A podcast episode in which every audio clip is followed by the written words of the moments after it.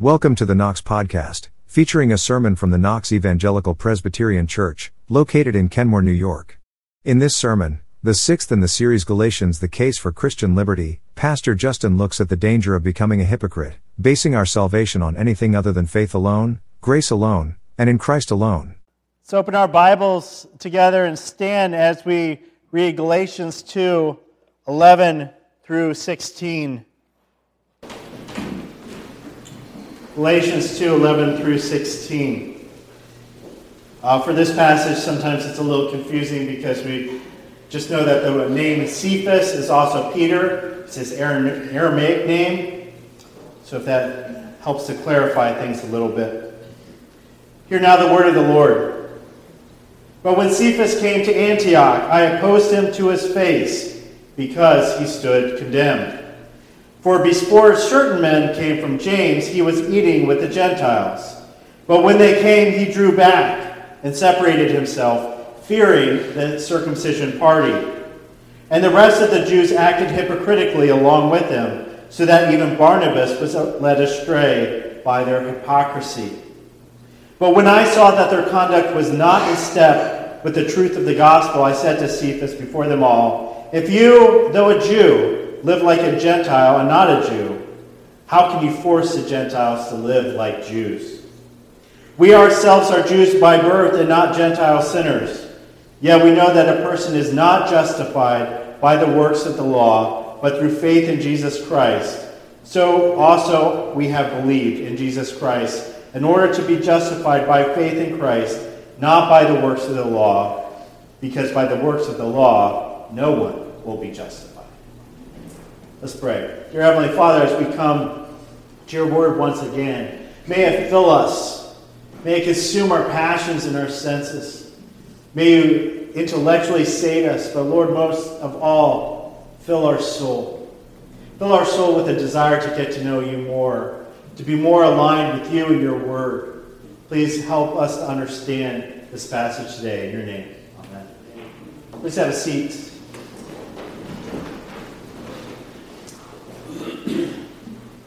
In 1988, for those of you who were around then, there was a group of Hollywood directors. They got together, they were testifying in front of Congress, actually advocating that Congress would pass legislation to protect the integrity of movies. Oh man, that's something you got to protect, right? Yeah, they actually they were promoting what was called the National Film Preservation Act. And at the core of this was this idea they said, we're worried that our classic movies will someday in the future be taken and will be transformed, will be modified, will be ruined by other people. So we want you to preserve them. And so one of the people who got up in Congress to testify was a certain director named George Lucas, who you might not know as the guy who kind of created Star Wars, which is a bit of a big thing these days. Well, Lucas took the stand and he gave a speech then, and he strongly denounced anybody who would use advanced technology to replace characters in movies, change scenes, or modify original films. Less than 10 years later, George Lucas turned around and started ruthlessly altering Star Wars with advanced technology that replaced characters, changed scenes, and modified these classic films. Now, this is not a big beef from me. I'm not going to get up here and say the special editions were the worst thing to ever happen. But Han Solo shot first, and I will die on that hill, right? But I think we can see that George Lucas kind of became, in that moment, a bit of a hypocrite. You said one thing and you believed one thing, and then you turned around and you did exactly the opposite, as textbook definition.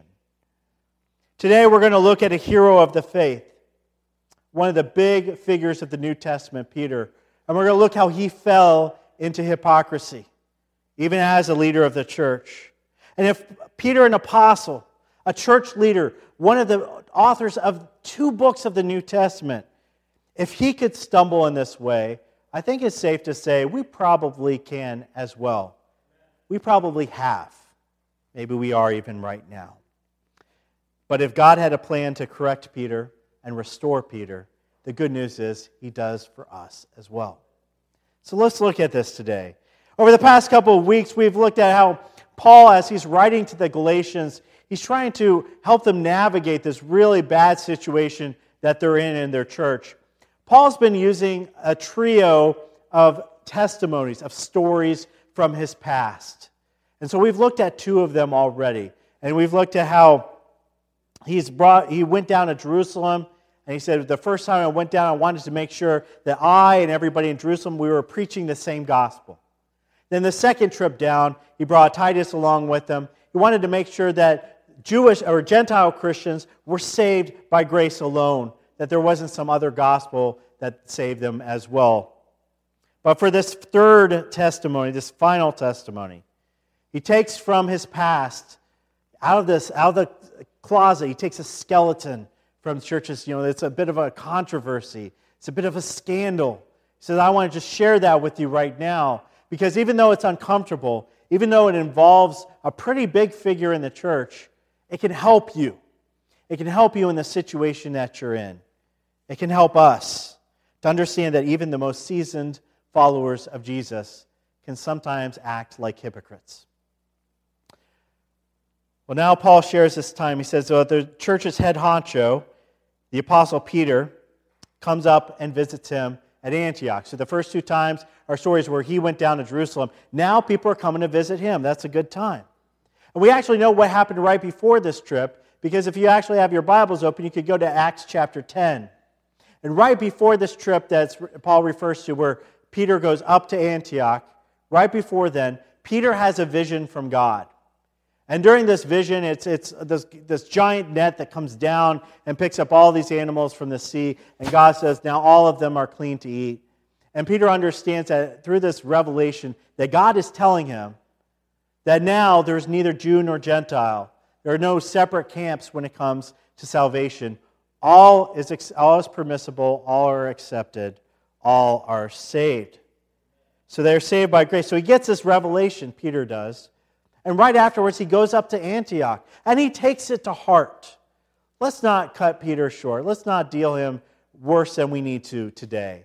Peter does take this to heart. And when he goes up to Antioch and he meets with all these Gentile Christians, to his credit, he sits down with them. He eats with them. He fellowships at a table with them. And that's a big moment. But Paul says this right here in verse 12. Now, you might not think, who cares who I eat with?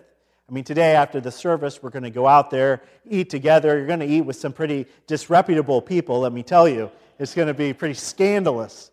But back in antiquity, who you ate with, who shared your table, was a big deal. That meant you associated with them, you accepted them, they were part of your fellowship.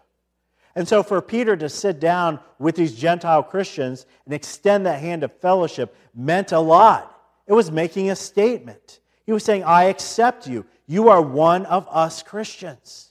We are all one party, we are all one family. scandalous. That's why people were a little bit uh, taken aback when Jesus sat down and fellowshipped at a table with those tax collectors and public sinners in Mark chapter 2. They're saying, Jesus, are you associating with these people? And in one sense, yes, he absolutely was. He was taking on their identity as sinners. So this is a big deal here. We've got a very well known Jewish Christian who's now hobnobbing with Gentile Christians, sharing their meals, accepting them into his circle. So, what's the problem? Well, the problem arises when there's a follow up delegation. Peter, Peter's gone ahead to Antioch, and now there's this delegation that follows him up the road to come to Antioch, and they are other Jewish Christians. And during this, Paul falls into the trap of peer pressure, of being a people pleaser. We talked about that a while ago, didn't we? Being a people pleaser. He knows that this group, this delegation that comes up, is not people like him, that, that he has just received this vision from God. He's just gotten on board with this idea that Gentiles and Jews are both saved by grace. But this group coming up from Jerusalem, they are the circumcision party. That doesn't mean they're going around with a pair of scissors, not, not that sort of thing. They believe that if you are to be a Christian, you need to be circumcised. You need to be brought into the Jewish culture. You need to do all these traditions and all these ceremonies to be a proper Christian. And so when this delegation arrives, the text tells us here, Peter was genuinely afraid of this party. Now, again, we can be pretty harsh on him for that. But there are people we're afraid of, especially when it's a group and there's just one of us. And we can feel that pressure to want to fit in, that pressure to conform, that pressure to maybe even stay silent when some other people are saying things you know to be objectively untrue. And so Peter says he was scared of now being seen as fellowshipping with these uncircumcised, unclean Gentile Christians. So he draws back from eating with them. And I think that's where the real blow. It's not that he got up there and he says, I'm not going to have anything to do with you. So he got up there, he says, I absolutely want to have everything to do with you until my friends from Jerusalem come. At which point, I'm going to send you Gentile Christians to go eat at the kids' table while we proper Jewish Christians sit at the real Thanksgiving table, right? Obviously, I'm working through some issues of having sat at the kids' table a little too much when I was a kid. But you always felt lesser, right? That's why kids don't want to sit at that table. You feel not accepted, not really part of the cool group. And that's how they're making them feel. Peter hasn't abandoned in this moment. I think this is a mistake we could make that we think he's abandoned his conviction about Gentile Christians. He hasn't. He still believes they're saved by grace, he still accepts them. The problem is he's now acting contrary to what he believes. And that is what we call hypocrisy. When you act or you play act something that you don't truly believe. Another way to put it is you put a mask over your faith.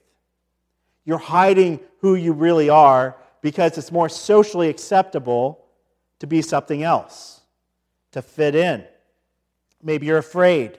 Maybe you're embarrassed. Maybe you're pressured. Maybe you're just a little lazy and you've fallen into old habits. Whatever it is, you put a mask on and you're now acting in a different way than what you believe. If I take my, can't get it off. Some days you can, some days you can't. If I take my wedding ring off and then I go to a bar and I start flirting with some other women, I'm a hypocrite.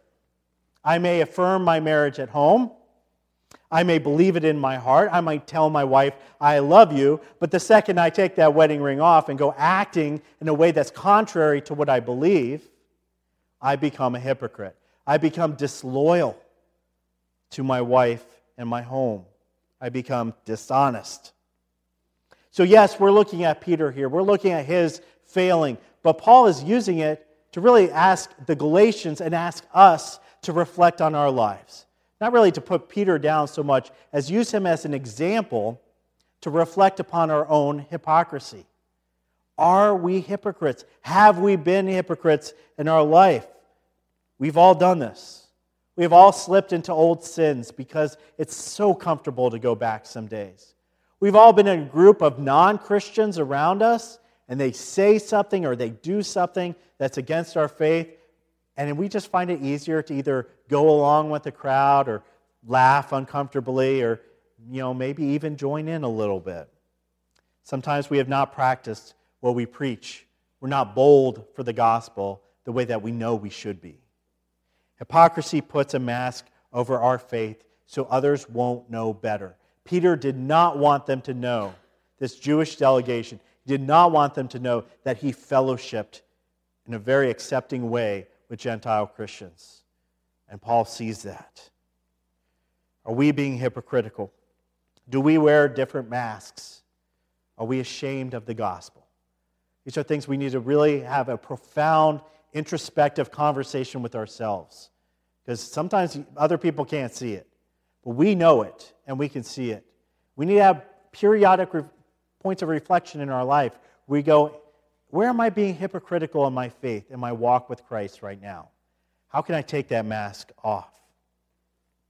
Well, one of my biggest pet peeves is when celebrities act like they're not role models, that they claim to just absolve themselves of being a role model once and for all. You know, just because I'm popular doesn't mean I'm a role model. I'm sorry. You're popular, you're famous. If you have a lot of cameras on you and a microphone in your face, you're a role model whether you want to be or not. The only question is are you a role model worth emulating or not? NBA star Charles Barkley once famously said, Just because I dunk a basketball doesn't mean I should raise your kids. And that was his way of absolving himself of actually being a role model worth emulating. A good role model can inspire other people and encourage other people and be the kind of person other people want to grow up to be. But alternatively, a hypocritical role model can help others fall into the same hypocrisy. Paul continues here in this passage in verse 13 to say that after Peter was there and that the Jewish delegation got up there and Peter started to shun the Gentiles, it said the other Jews joined him in the hypocrisy, so that by their hypocrisy, even Barnabas was led astray. In this situation, we look at what could have happened. That Peter could have held firm to this vision that God had just given him a couple weeks before. He could have held firm to, he could have been a, a front runner, taken the initiative, said, you know, use this as a teaching lesson that the Jewish Christians come up and he just stands firm for these Gentile Christians. He says, listen, they are our brothers and sisters and we are to treat them as such. But instead, he crumbles out of fear. And other people who look up to Peter, which is a lot of people because he was leading the church at that point, they notice. And they not only notice, they start doing the same thing. You see how hypocrisy infects and spreads? It's not something you can just keep to yourself. You are setting an example for anybody who looks up to you. And it's often more people than you uh, understand. The Bible says that even Barnabas, a man that we know being described as full of grace, full of the Holy Spirit, he gets in on the hypocrisy too. And he joins that. All parents know full well how kids copy our behavior. And it's often very amusing to me, sometimes a little disheartening to me, when I see kids copying the behavior of their parents. It really matters how their parents are, right? You can be a great role model to your kids. And you can have like a playful heart. You can be generous to others. You can always be helping other people. And your kids will notice that and they will copy it. And they will start putting it into their life. But it's a double edged sword, isn't it? Because also your kids see when you have a short temper. And they see when you fail. They see your selfishness. They see that time I hit my toe on the edge of the sofa and I introduced some colorful new words to my kids' vocabulary. Right? It spreads. Hypocrisy spreads, and we can't afford to be hypocrites in our own households, and we can't afford to be hypocrites in our church because that stuff goes everywhere and starts spreading. By verse 14, you think that's as bad as it gets? It gets worse. It gets worse in this situation. Paul says that this delegation from Jerusalem even started forcing the Gentiles to act like Jews. They said, start doing our customs. We're going to twist your arm. We're going to turn that peer pressure, this authority we have over the church, because now we got Peter on our side and Barnabas on our side and we want to force you to take up all these Jewish customs and start acting the way we think you should act. See how dangerous that is? The Christians at Antioch had to become increasingly miserable. They were ecstatic when Peter got there, like we're one of them. This guy, this superstar of the Christian faith, is accepting us and loving us. And now we're shunned, and now all these other people are shunning us unless we act like them. Imagine how miserable that makes anybody feel when they come into a situation they think they're initially accepted and now they're being forced to change. What do we tell people when you start dating somebody? You can't change the person you're dating. Don't marry somebody and expect to change them. You're going to be in for a miserable life and you're going to make them miserable too. That's why hypocrisy is so dangerous for the believer. We may believe or think in our hearts that, well, what I'm doing, it might be bad, but at least it's just me. At least it's just affecting just me. But really, it's affecting everybody, everybody around you. We don't see that person who looks up to us, who starts copying our words, copying our behavior, treating other people the way we treat them. And one by one, a case of hypocrisy can spread throughout an entire church. So we need to be on guard, not just for our own lives and our own selves, but how we affect other people in the church with our hypocrisy. We can find ourselves starting to treat some people in the church like second class citizens. That we can divvy people up in our minds. That these are the people that deserve my love and my respect, and these are the choir. You know, they're over. No, I'm just kidding. They're right here in front of me. These are the other people, the others that I want to shun, that I want to treat less. Maybe we have some people, we start to be selective with our care and our attention. Maybe through that, through that hypocrisy, we start spreading gossip and sour attitudes, and we start stinking up the joint. Maybe we can stand there judging others. That that person doesn't dress as well as I do. That person isn't singing as loud as I am. That person hasn't done as many good deeds as I've done. And we start judging those around us instead of loving them. Or we can nix that behavior at its root. And that's what Peter or Paul is driving at. We sometimes need outside help to do that. Somebody to point out in love, we're being hypocrites. That I know you love Jesus, but you're not acting that way right now. For this situation at Antioch, Paul stands up. He's had enough. And he openly rebukes Peter and the entire delegation. One thing I love about Paul, like him or hate him, this guy is not scared of anybody. And he will stand up and he will tell you the truth, even if it makes him the most unpopular person in the room. And probably he was getting a lot of glares at this moment. He's, he probably had a lot of temptation to stay quiet. I mean, after all, he's a Jewish Christian. He's at the big table, right? He's being accepted. He's like, oh man, Peter's here. You know, I like that Peter guy. I want to make sure I'm still in his good graces. We have a ministry partnership that was started up. I don't want to get on their bad side. But instead, he's bold and courageous and speaks up. But what I want to look at here finally is how does Paul do this? How does he confront Peter? Because there's a lesson in for all of us Christians.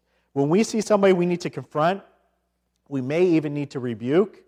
There are great ways to go about it, and there are not so great ways. How does, how does uh, Paul do this? Does he bluntly tell Peter, like get in his face, say, man, we got, these guys have to sit with us at the table.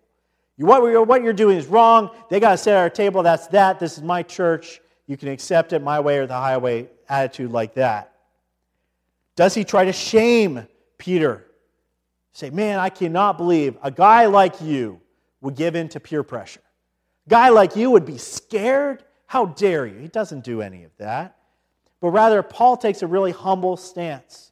And his whole attitude is this he targets the core issue rather than the symptoms by humbly reminding Peter what the gospel is all about. He says, Peter, I love you. Let's look at the gospel. Let's look at what the gospel teaches and be reminded of that. So that's what he goes into in verse 15. He says, We who are Jews by birth, we, he's talking about us Jewish Christians right here, and not these, these sinful Gentiles over here, know that a person is not justified by the works of the law, but by faith in Jesus Christ. So we too have put our faith in Jesus Christ, that we may be justified by that faith in Christ, and not by the works of the law because by the works of the law, no one will ever be justified. He's really driving home this point. It may seem a little redundant, a little rep- repetitive, but really he got to get across this point. We are not saved by anything you are, anything you do, anybody you're related to. You're solely saved by faith alone. And that's why he holds up the gospel here. He says, Listen, we know we Jews are saved by faith in Christ alone. But these Gentiles are saved by Christ in faith alone, through faith alone.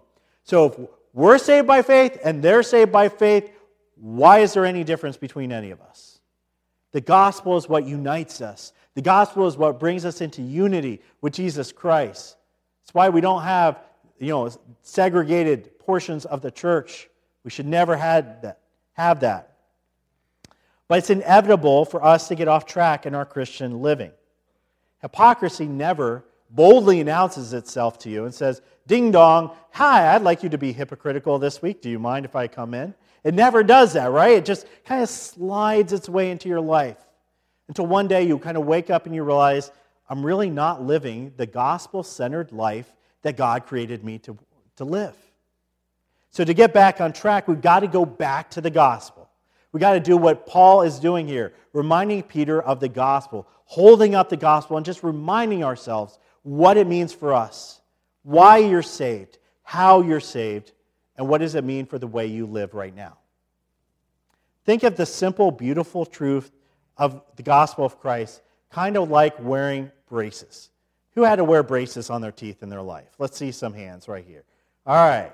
You join with me. I had the snaggliest bunch of teeth that you've ever seen. You know how they took the plaster of your teeth beforehand to show you, you know, like afterwards? My teeth were just like, they, it's like they, they got lost along the way, and they were pointing every direction. I got braces on, them for three years, and slowly, gradually, those braces brought my teeth into alignment with each other. And that's what braces do. This is what the gospel does. Slowly, inevitably brings us into alignment, not just with other Christians, but with Christ. Because when we're sinners, we're not in alignment with Christ. Christ is over here, we're running as far in the other direction as humanly possible. But the gospel slowly, inevitably brings us into alignment. And when we start to get out of alignment, when hypocrisy comes into our life, for example, we need to go back to the gospel so that we can be corrected back to Christ. The Holy Spirit uses the gospel over and over again for that purpose. You know who really loved this passage of Scripture? Martin Luther. He loved it. He said this It is a great comfort for us as Christians to hear that even great saints sin. It's a comfort to hear this. No man has ever fallen so grievously that he could not have stood up again. If Peter fell, I may fall, and if Peter got back up, I may too stand.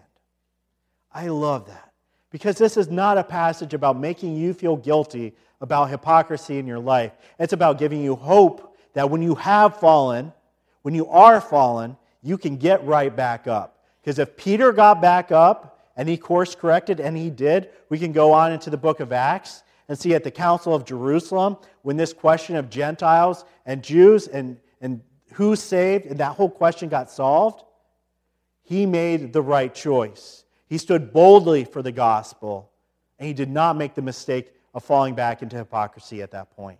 Peter stood back up through the grace of Jesus Christ. We can stand back up.